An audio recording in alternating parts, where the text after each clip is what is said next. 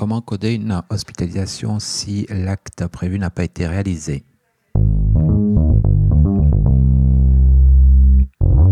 Alors deux situations, soit l'hospitalisation est justifiée et que l'acte a été reporté, dans ce cas, on met en diagnostic principal ce qui a motivé l'hospitalisation et en diagnostic associé le code Z53 euh, qui explique donc euh, pourquoi euh, l'acte n'a pas été réalisé. Donc ça peut être le Z53.0 pour acte non effectué en raison de contre-indication. Voilà.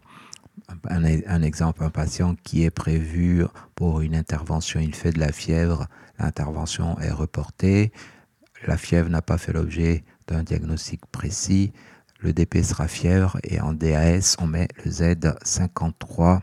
Euh, Autrement, si euh, le patient était prévu, donc hospitalisation programmée, et qu'il n'y a pas de contre-indication de problème majeur, et que ceci étant, on, a une observation nécessaire et utile, on pourrait à ce moment-là mettre le Z53 en DP, ça peut être le Z53 1 pour euh, acte non effectué par décision du sujet pour euh, raison de conviction ou de pression sociale.